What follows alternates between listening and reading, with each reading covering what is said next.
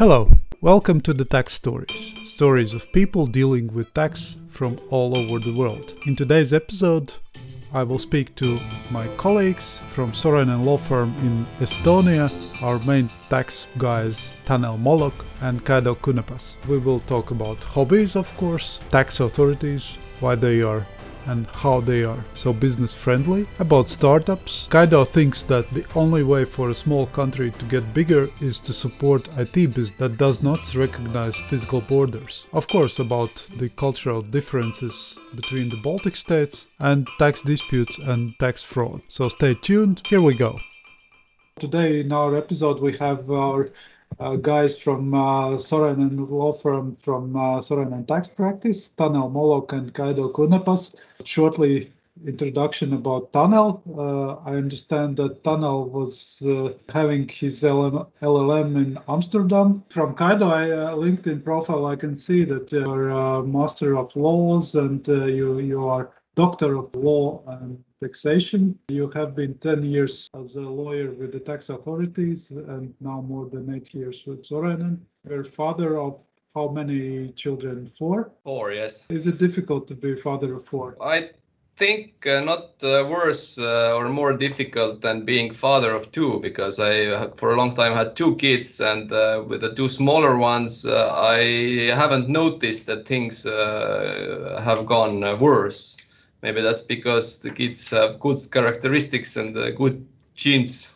Mm-hmm. So they're like good to hang out with and not not too pretentious in that sense, I, I wouldn't say that being father of four is uh, really bad. Uh, some parents with one kid are definitely in more trouble than I'm with the four kids. I think with many kids is that they can play uh, along uh, each other and don't need so much attention, maybe. I agree. I was born in a family of five, and I can say the same that kids were taking care of each other. You cannot forget them, of course.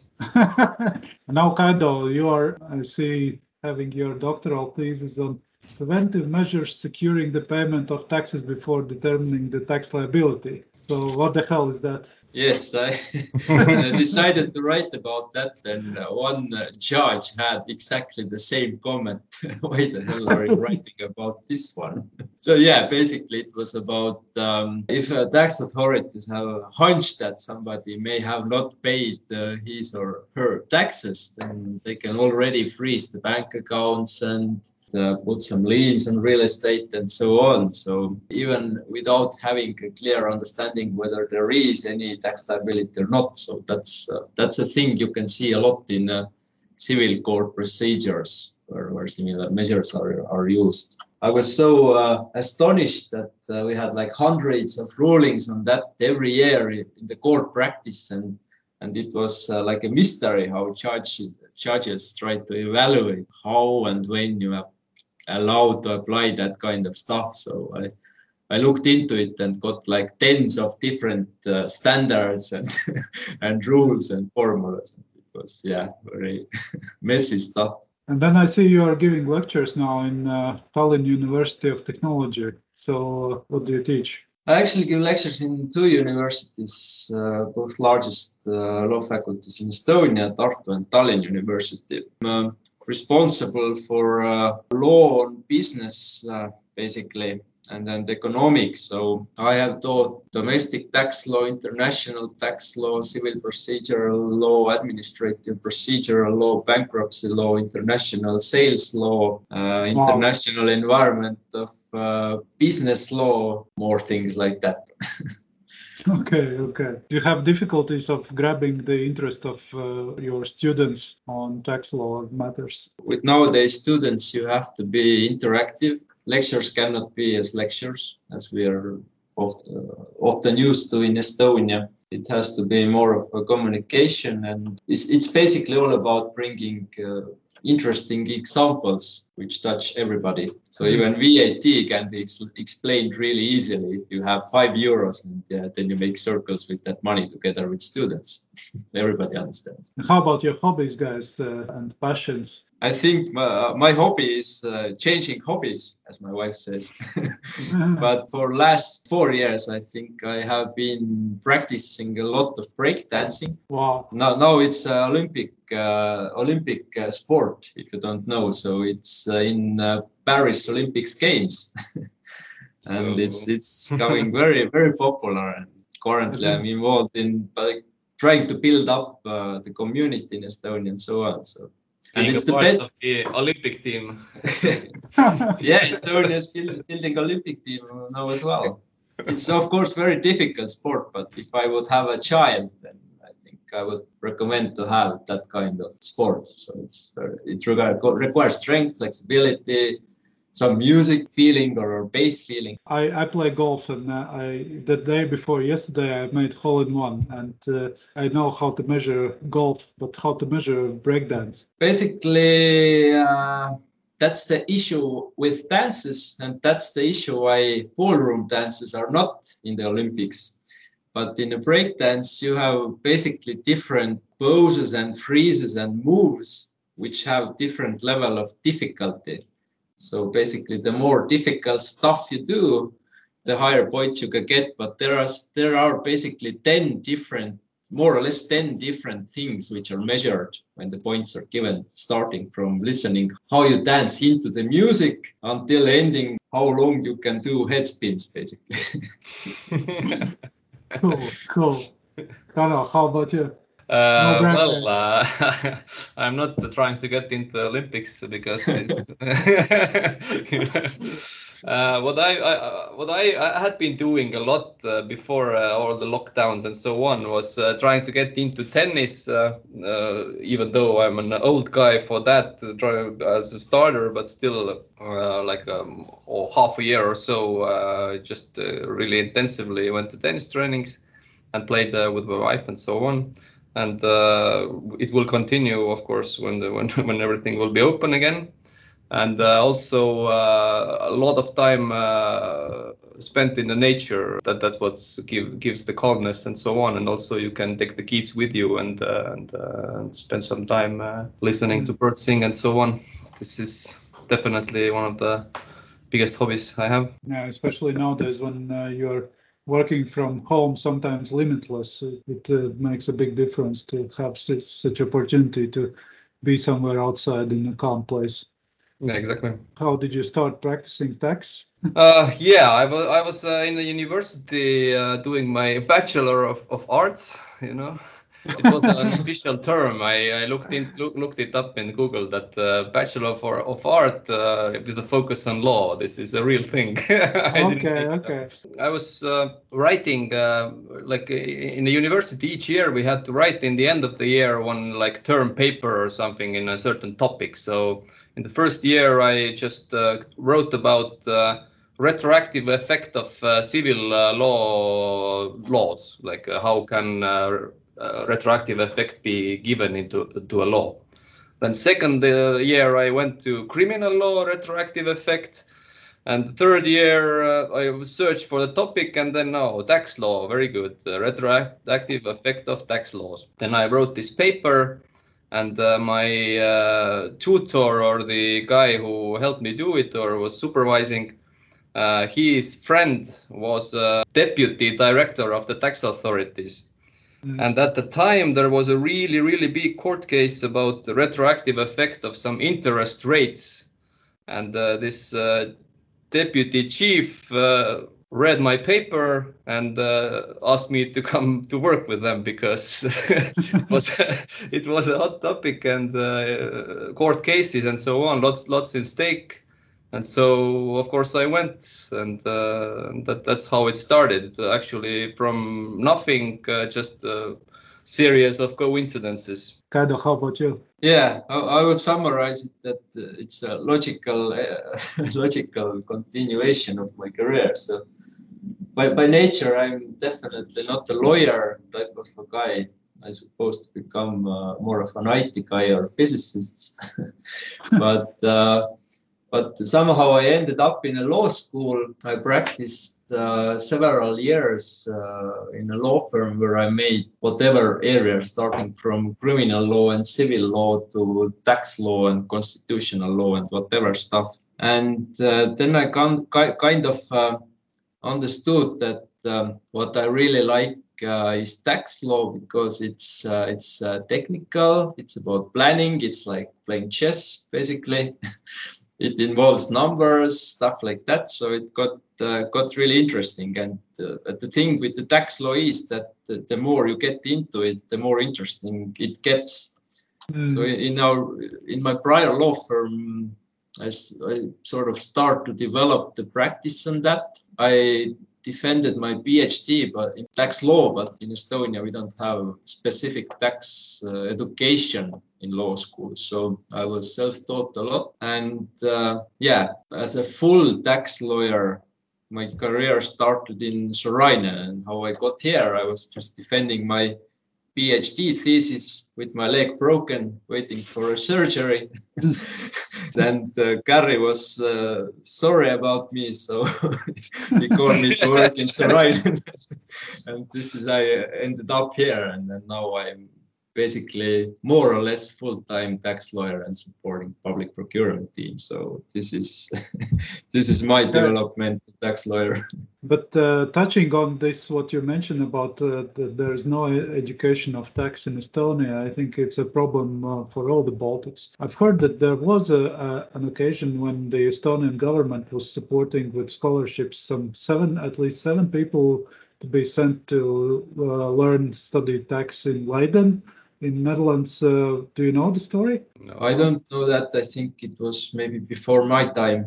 That's a good approach uh, to develop tax uh, support for uh, the governmental needs. Not a big investment considering that this is like top level education. The only thing after that, I guess, is how you how you keep the persons working in the government. Yeah, definitely. The, the terms and conditions of being sent to Leiden, which you will sign.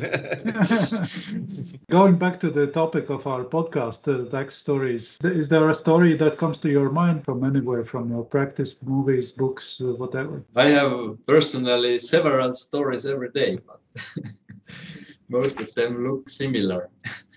Unless there are some some people who want to deal with uh, crypto assets and and uh, things, novel things like that. So then it gets, of course, really you know interesting and finding new landscapes. mm. What do you see from these crypto assets? Uh, do you see it uh, as a more like uh, some kind of scheme or and then the, the possibility for for a shady business or really some emerging undervalued uh, possibilities. I think that uh, crypto is here to stay so definitely it's not only a boom or something. Obviously as in a normal economy there is possibility to find ways how to not pay taxes there are fraudsters and so on. The same is with uh, with crypto assets as as Estonia became independent, you know, it was like a wild west here. So also in normal business, we didn't have much much of a rules and enforcement. So I think that's the time of uh, crypto assets. Maybe now, or, actually, it's getting over. So I think it's. Uh, it's definitely an area where you should look into and you should, as a technical entrepreneur you should be familiar with because uh, yeah i think it's here to stay Tanel, do you have any story in your mind? For example, tell about this uh, Tenet if you can. Uh, how, how did this uh, emerge? Uh, in, uh, in our Lithuanian office, there was HBO uh, Chernobyl. In Latvian office, we are still waiting for some big names to shoot a movie. How did it happen in Estonia? Well, this is something probably I will talk with you over a beer in summer days, but not in, in a public podcast, unfortunately. Okay. The okay. thing is that uh, we had this talk with Warner Bros. that uh, they would rather not be associated with any specific law firms that they work with. What can we talk about is the myth of the Estonian tax authorities that are are they approachable, are they friendly, or is it just a big myth from start uh, from from the let's say beginning in the 90s and in the early 2000s? Uh, then uh, the Estonian tax authorities were, uh, well, let's say, accused of being political and uh, and, and, harassing uh, harassing honest taxpayers, being so-called tax terminators that do everything they can to get the money out of the businesses but uh, it, it has changed definitely over the last i don't know maybe uh, 20 years or 15 years maybe 15 years better. That uh, that the tax authorities have become as they themselves say, more of a, like a service entity rather than a big, uh, big bad uh, tax auditor. Of course, this is not entirely true because there are tax audits still and so on. But still, uh, it seems to me that the overall approachability of the Estonian tax authorities are uh, rather better than what, what I've heard about Latvia and Lithuania. That uh, there are people that are willing to discuss uh, with you certain like specific cases give you maybe some uh, hints and tips on how to, uh, let's say, uh, correctly declare taxes or correctly set up your businesses so you wouldn't be in a, in a bad position. Of course, this is not true in all the cases. If, if there's some frauds or something like that, then then there there are like uh, different uh, things they can do to you. But still, overall, uh, when a client has a problem or an issue or a question, then uh, we are really happy to discuss it with the tax authorities and get get solutions. Uh, where in other countries it may not be that easy. That's that's that's my experience. It, it even started when I was working in the tax authorities in uh, 2004 I left, it was already getting gaining base this uh, uh, approach of uh, being uh, more friendly to the taxpayers. How do you explain this? What is the reason for being so friendly now? Well, the thing is, when it started, it, it started with uh, with the appointment of a new director general in uh, in 2004. It was a guy named Aivar Rehe, who is, has died unfortunately by now, but still he was coming from a bank and uh, he had the mindset of uh, transforming the tax and customs board to something better than it was. And uh, he did a marvelous job. He was a really good leader and inspiring, and, and that's where it take off, uh, took off, and uh, and uh, the, his predecessors have remained in the same course. That uh, being business friendly generates uh, generates more money for the for the budget than being an asshole and harassing every possible taxpayer to the maximum extent. And I think it shows also for the investments and and foreign investors coming here. They know that this is not the place that where they will be ripped off easily. Mm. I can add that I think it's uh, it's a similar reason uh, what we can see when we see how the excise taxes on fuel are uh, risen and lowered. And if it's risen in Estonia, then Estonians go to Latvia to, to buy fuel. And same is, with vodka, of course. Estonia is so small country that if you are um, if you are more of a, a police than a customer servicer uh, towards foreign, especially large foreign multinationals, then uh, it can, it definitely is a blocker if it's decided whether to build some kind of base to Estonia or Latvia or, or some other country. If you have so-called harassing tax authorities, obviously the other other country is chosen and then businesses become big enough in Estonia. I think if if the situation would be really bad, uh, it would be an incentive just to move abroad. So if you're a small country, you just cannot afford that luxury that it would happen. That's sort of inevitable for for having maybe more flexible and business friendly approach. Well, what maybe other changes in the tax authorities did you see? Uh, maybe some more uh, changes uh, regarding IT systems, uh, regarding transparency, what else uh, did you notice as the sort of improvement with the tax authorities? Well, uh, the, the IT systems, of course, uh, are uh, top notch uh, compared to other other uh, countries, even neighboring countries. the simplicity is is, is there and really easy to use.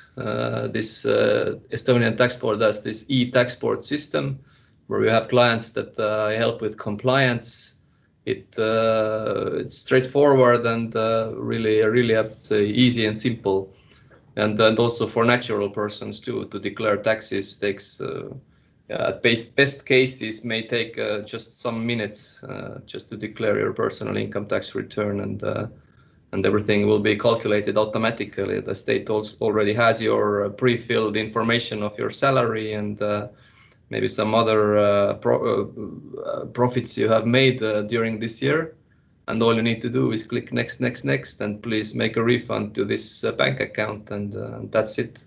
So Mhm. that's that's one big plus, of course and they do a really lot of automation automatization too in the in the processes for example vat refund for uh, estonian companies that that have uh, paid excessive vat the refund decision is made automatically you just put in the bank account uh, number and uh, it, it's there like in a matter of days uh, and decision is made in in seconds of course, it's not true in all the cases. In uh, some some cases, of course, require audit. But uh, as the tax authorities say, that 95% of the taxpayers, uh, VAT taxpayers, get their refund in five days. So that's uh, some statement. Wow, that's really cool. And besides, for small businesses, uh, uh, they are uh, if they are using this uh, uh, automatic system where they don't need to do, I understand, anything at all, right? So basically, the taxes are deducted automatically for for those uh, small businesses. So they just just receive some confirmation what ta- what taxes have been taken from the bank account where this income is coming, right? This is actually for natural persons only. So Yes. yeah, it's. Uh, I think uh, one bank is pro- enabling that service, but uh, yeah, it's now possible that if you're a natural person entrepreneur, then you open a bank account, you receive your service fees on that bank account, and uh, basically bank pays the tax money to tax authorities automatically sends information to tax return and uh, and the entrepreneur just has to you know lie back and enjoy the money and that's it Mm, mm. From you, I, I have a feeling that it's not popular right now. What is the reason? Because Latvia is also considering implementing this system, copying from Estonians again. And uh, but uh, I, I I didn't feel uh, enthusiasm in your voice. well the first obstacle was that after the law was introduced obviously it needs a bank who would provide that technology technology that the account could send information to tax board and uh, we waited i think at least a year before first bank was willing to invest the money there and make the solution so that it could work and the, the, the idea of, of the account was that uh, the people who would not pay any tax otherwise, like uh, people who get paid in cash and that's it, they would start using this because then they would uh, sort of uh, uh, be, be honest uh, in a very simple way so that they wouldn't have compliance cost. And uh, I think it just takes time for more and more people start uh, start using that and, and obviously it's for it's for only for small business so if you Yeah.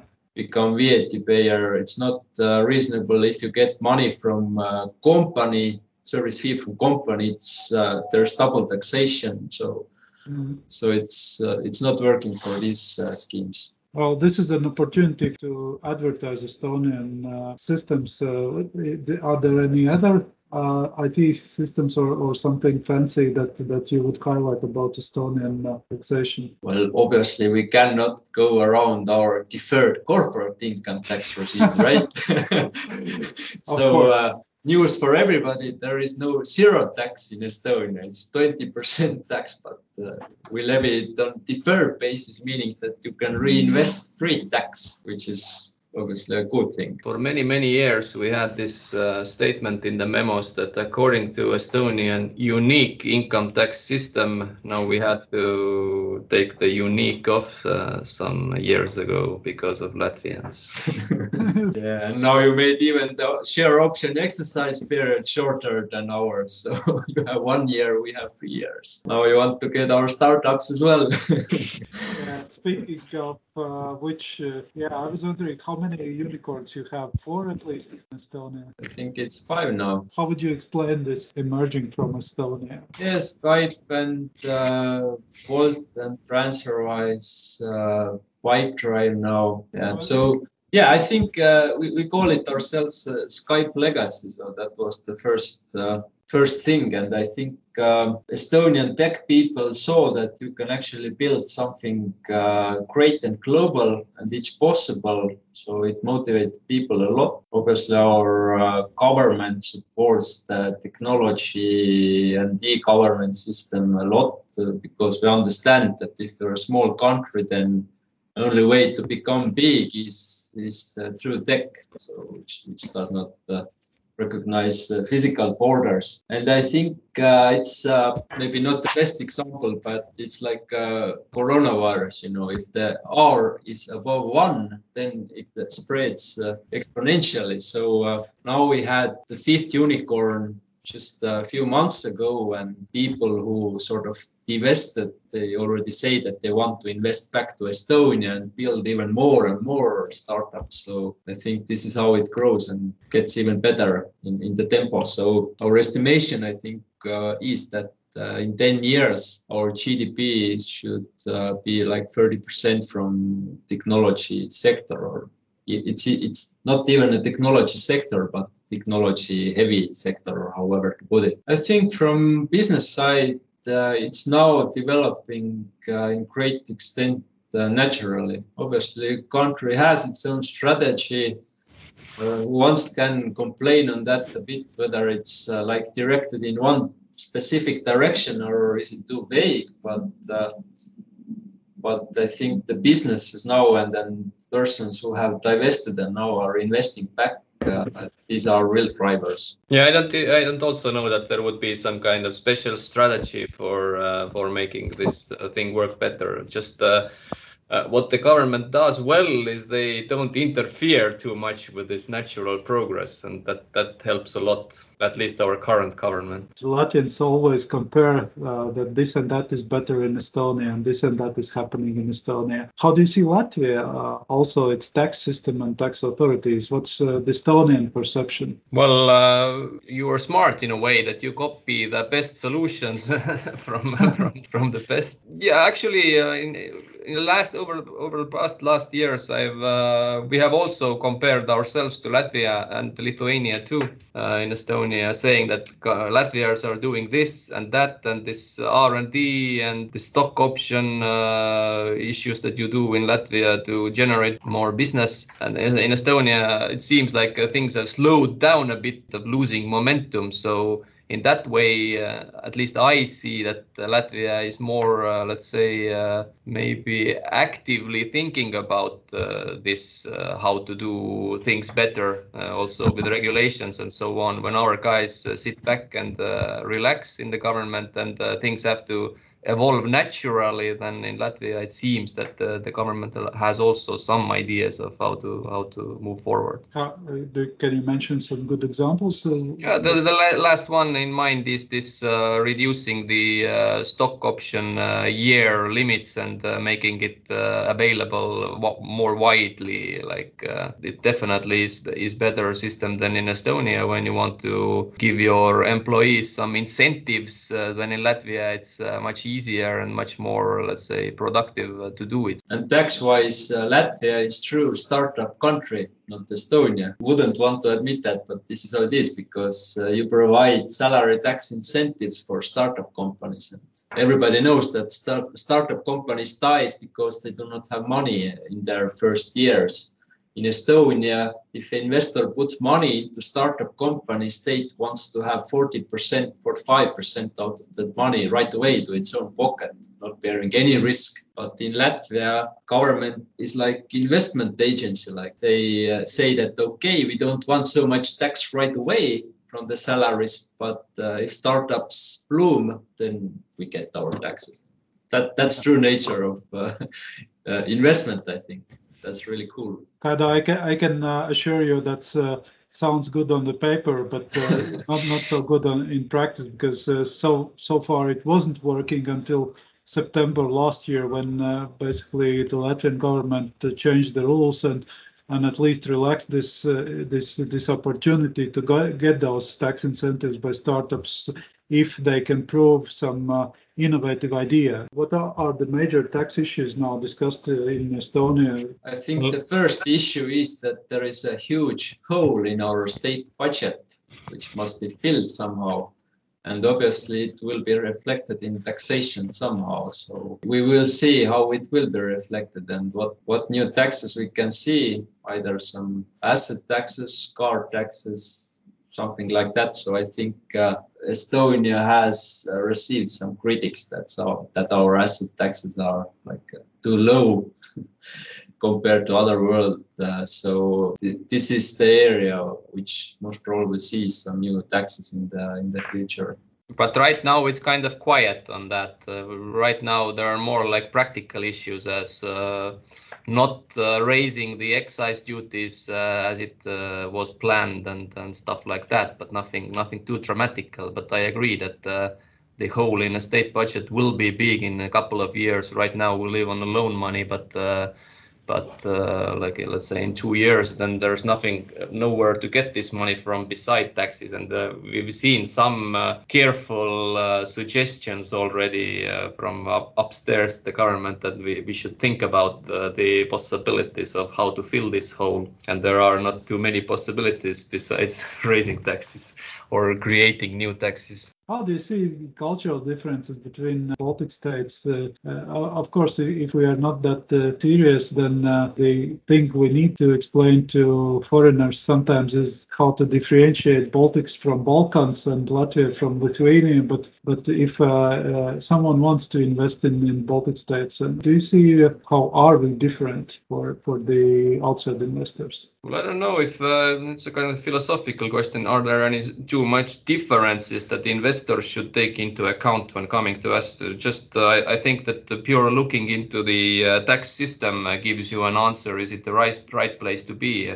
Estonia and Latvia, from one hand with a corporate income tax system when where you can invest indefinitely without paying tax or uh, Lithuania with its 15% corporate income tax and R&D incentives. So there are pluses and mm-hmm. minuses for everybody I think. My perception is that uh, uh, Latvia is, is the biggest uh, Russian speaking community in European Union. That's uh, that, that could be a plus and a minus. And also with Estonians I, I have a feeling that, uh, like you said, it's it's quite quite transparent environment. It's quite uh, uh, IT developed environment. It's uh, it's more like even Scandinavians. Nice to deal with, uh, more relaxed and smiling uh, business people. even if I look at my Estonian clients, the Lithuanians I see more like a little bit like so sometimes there there is a bigger competition. It's a bigger community it's a bigger market. Uh, at the same time, their philosophy quite often is uh, the race to the bottom, quite low profit margins and quite competitive pricings. Yeah, my experience uh, rather is that it, if foreign investors plan where to go, it's not so much about the culture, but but uh, the business sectors. Like if you want to invest into road transport sector, then you don't invest to Estonia, but obviously you invest to Lithuania, which has like tens of times bigger market than is in Estonia and mm-hmm. Latvia. And if you if you want to invest into fintech, then you maybe want to go to Lithuania because there are really trying to be first in the Europe on that. And if you plan to invest into general tech startups, maybe you come to Estonia. But yeah, it's really difficult to give a side view on that if you're in the middle of, of everything. So but mm. but uh, in general i don't think there are so many so huge cultural differences that it would actually rock the boat for investors somehow when deciding where to go and, and if we speak about uh, these it systems at the tax authorities and transparency there has this also uh, resolved a lot of uh, these uh, tax fraud issues. Uh, how do you see the situation now with the tax fraud? Is it completely off the table or still uh, happening? It is of course still happening because the fraudsters are still operating. These IT systems maybe help to track uh, down uh, some issues, but uh, they're not a magic remedy for, for all the fraudsters because they still work. what the tax authorities and the government are really happy is this uh, five or six years ago, they uh, introduced uh, this specific uh, annex to the VAT uh, return where you had to really show you the transactions with a specific transaction partners. The, the other side uh, would be also be seen, and at least in the first years, they really banged the drum that it helped a lot to grow the VAT and reduce the tax hole. But it, it's been silent after that. I don't know how it affects. There are lots of lots of how they call it spiders uh, walking around uh, in the in, uh, in different databases, looking at looking at transactions be it uh, from uh, I don't know notarized deals or from commercial register or whatever, and uh, they can make these risk assessments, and based on that they target uh, maybe more carefully than just uh, regular audit. But this is uh, top secret, of course, how, how they find these targets. I remember like uh, for maybe 10, 15 years ago, uh, one guy uh, left the Estonian tax authorities who was working on these formulas and so on and in his new company he of course started using these weaknesses. And it was about i don't know 30 million or something uh, he got uh, back as uh, wrongfully with his vat returns when he was exposed. So you, you can imagine why this is top secret because there are weaknesses. I don't know what they did with this guy. I haven't heard about he was probably uh, motivated not to do it anymore and what they did was actually change the formulas and change the systems a bit, so you you couldn't do it uh, quite as easily as, as it was before. And, and then after that, I don't know what they did uh, to I don't know, avoid uh, similar things happening uh, later on. If we speak about tax disputes in general, how do you see that area in, in Estonia? How are they normally resolved? Uh, I heard from you guys that there are not so many tax disputes in Estonia compared to Latvia. yeah, you know the comp- comparison better, but in Estonia we really don't have very many disputes. I don't re- remember the numbers, but the thing is that uh, maybe it stems uh, also from the same issue that we talked about that uh, you, you can actually discuss it with the tax authorities even at the time of the audit that maybe we can find a solution that, that we don't have to go to court. Uh, so because everybody knows that when a thing already goes to court, then uh, what the tax authorities have said, the percent, the win percentage, win margin is uh, close to 90, let's say. so nobody wants to go to court, and the tax authorities don't want to waste resources too. So when we can uh, find a solution before going to court, then uh, usually it's found. Of course, when there's uh, straightforward cases, then uh, then there will be court cases. But uh, usually things can be discussed. Let's say.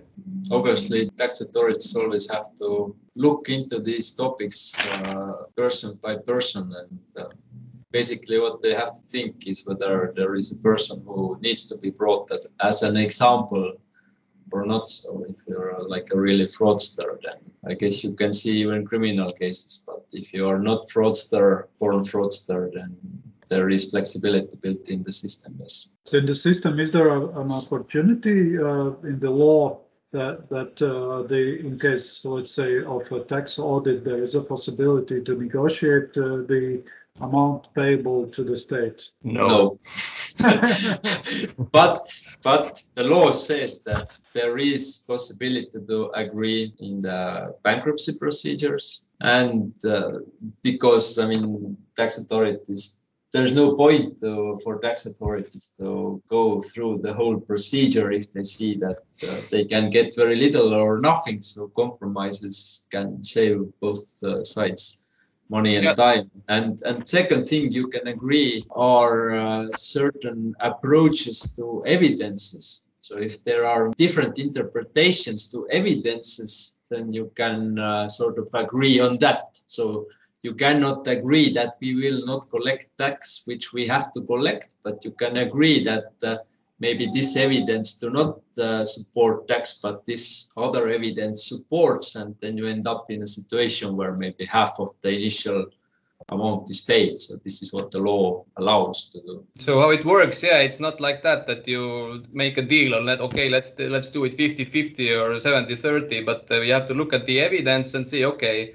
Uh, let's say based on the evidence uh, we believe that uh, this this this and this uh, uh, thing that you accuse us of, you don't have enough evidence. Uh, but uh, for, with this 30%, we agree that yes, you have all the evidence and so on. And then it, it, can be a bit of discussion that how, where to put this line, and, and that, that's how it works. But it always has to be like objectively like substantiated why, why this kind of decision was made. We could just cannot add up the numbers and say that okay, we were willing to be, pay that much of course, otherwise there is corruption ca- case possible. Sure. But, but, there is a possibility, assuming that the the, the tax authorities say that it's not not clear-cut case, that in order to avoid the litigation, it's possible to to agree that that the company pays, I I, I don't know, seventy percent of what is. Uh, uh, in the assessment. Yeah, basically you can have that kind of result for the negotiations, but you cannot say that let's agree we pay seven. In order to avoid this uh, fraud, I heard that one of one of the measures in Estonia is that uh, companies have to file monthly turnover figures. Is that correct? Which companies? Any company in Estonia, besides VAT return. If, even uh, if you if you're not uh, the problem in Latvia is that uh, there is uh, one and a half years until the company submits the annual uh, turnover figures in the uh, financial accounts, and and during this this time a lot can happen and uh, a lot of uh, fraud actually happens. Uh, they referred to Estonia that uh, in Estonia it's it's not possible because uh, companies are filing uh, monthly turnover figures. But I can imagine that it happens through VAT returns. The VAT return is as it is that you have to show your taxable supplies of the concrete yeah. month, and uh, that's it. And uh, in, the, in the annex, you have to show transactions with the concrete transaction partners, and that's it. You don't have to calculate really and balance sheets and stuff like that. Uh, I have a company with no VAT number, and I don't submit any returns.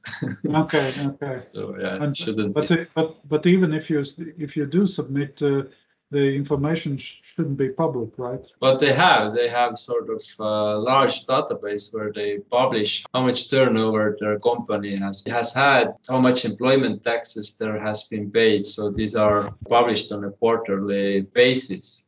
Mm. So that kind of public database we have, yes. This is something we don't have in Latvia. What is the line when a case goes to criminal case? By law, there obviously is, yes, because our penal law provides uh, a rule when the non-payment of taxes is a, is a crime. So if it is intentional and if the unpaid tax amount exceeds 40,000 euros, then it is already a crime. But uh, mm. it's uh, very rare that you can see criminal case in, income tax cases. Basically, this provision is used only in VAT cases.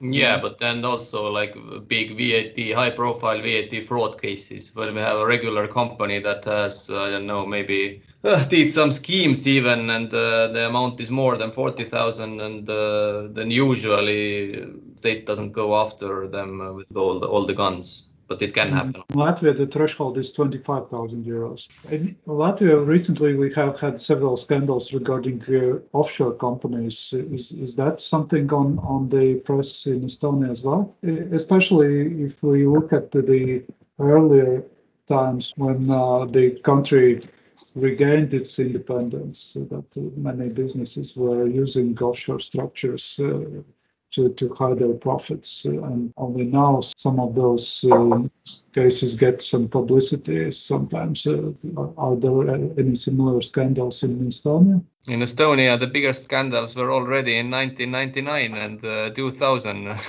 After that uh, after that uh, the taxpayers are behaving better and at least very big scandals of course these panama papers and so on that was a couple of years ago was also but uh, there weren't any really high profile names there and my last uh, question about taxation is is what what is your Estonian perspective about holding companies. Will they stay for pure holding purposes? Uh, there were Danish uh, ECJ cases in Europe uh, two, a couple of years ago about economic substance of such companies. Is that uh, perceived as a problem in Estonia? Will the Estonian companies close those foreign holding companies or build economic substance, or, or it's not uh, uh, discussed at all? My feeling is that it's uh, not the real issue today, at least at the public level for, for tax authorities. So uh, usually Estonian uh, holding companies are used to, to have something below them, some structure. And obviously Estonia is not too worried about that kind of holding companies. Rather those other states where the structure is get worried about Estonia and they may have their own approach to, to what the substance must be and what there actually is in Estonia. So in in that sense, uh, yeah, we haven't faced any major major issues or rip, even ripple effects from those Danish cases here. So it hasn't been popular that Estonian operating business has uh, a foreign holding company and uh, Estonian uh, beneficiaries behind the holding. Yeah, there is. Of course, these structures are in place, uh, but I haven't heard that uh, the tax authorities or the state has said that uh, we will do something about that. Of course, there have been some issues with uh, people having Latvian holding companies, but these were mm. rather emotional, like bursts from the members of our previous government that Estonian businessmen should have Estonian companies and not Latvian companies. and of course, yeah. That wasn't really educated, let's say, uh, reasoning. Yeah, and from time to time we have also newspaper articles that oh Estonian company real estate company has a Dutch holding company and that must be a tax fraud because we have a very beneficial tax treaty with uh, Netherlands. So capital gain from sale of real estate company is exempt in Estonia. So this uh, sometimes catches an eye, but but then it's uh, calmed down again and said yeah. that yes, uh, this is ordinary normal business as it is all over the world. That we have holding companies and everything is according to the law, according to regulations. Everything is in order, and then it calms down again uh, yeah. to be to be emerged in a couple of years again. Usually people have some substance, so we are at least so smart. I really appreciate your time and, and effort uh, in participating in this. Uh, any last words uh, that we haven't covered? I hope Estonia does not uh, implement bad weather tax. That's my only worry now. then we would be screwed. I conclude all my podcasts with the, the traditional question on a philosophical note on uh, what's the meaning of life. Yes, that's very philosophical uh, question indeed. So you asked what I would like to leave behind for my children. So first task for me would be to have children. so let's pick. up. let's put some deadlines and uh, procedure maps in place, and uh... yeah, usually, yeah. If if I you can learn from a tunnel. Well, it can go too crazy. Yeah, yeah. Well, life is given for for a short time, so I think the meaning of that is that you should enjoy it as much as possible and spend time only to things which are worth for your time. Same for me too. Just enjoy the ride and make it as interesting as you can and, and fulfilling. I have the same uh, meaning of life, although I don't have children yet. I thought That's they would change it, but happily not. Great stuff, guys. I really appreciate it. Okay, Thanks. thank you. Okay, bye. Yeah. Bye. Bye. Thank you for staying with us and our fantastic guests, Tanel Molok and Kaido Künnapas. Please remember that you can also share with the host your story. Just send me an email to taxstoriespod at gmail.com and maybe become a part of the show as well. Stay tuned. Until the next time, goodbye.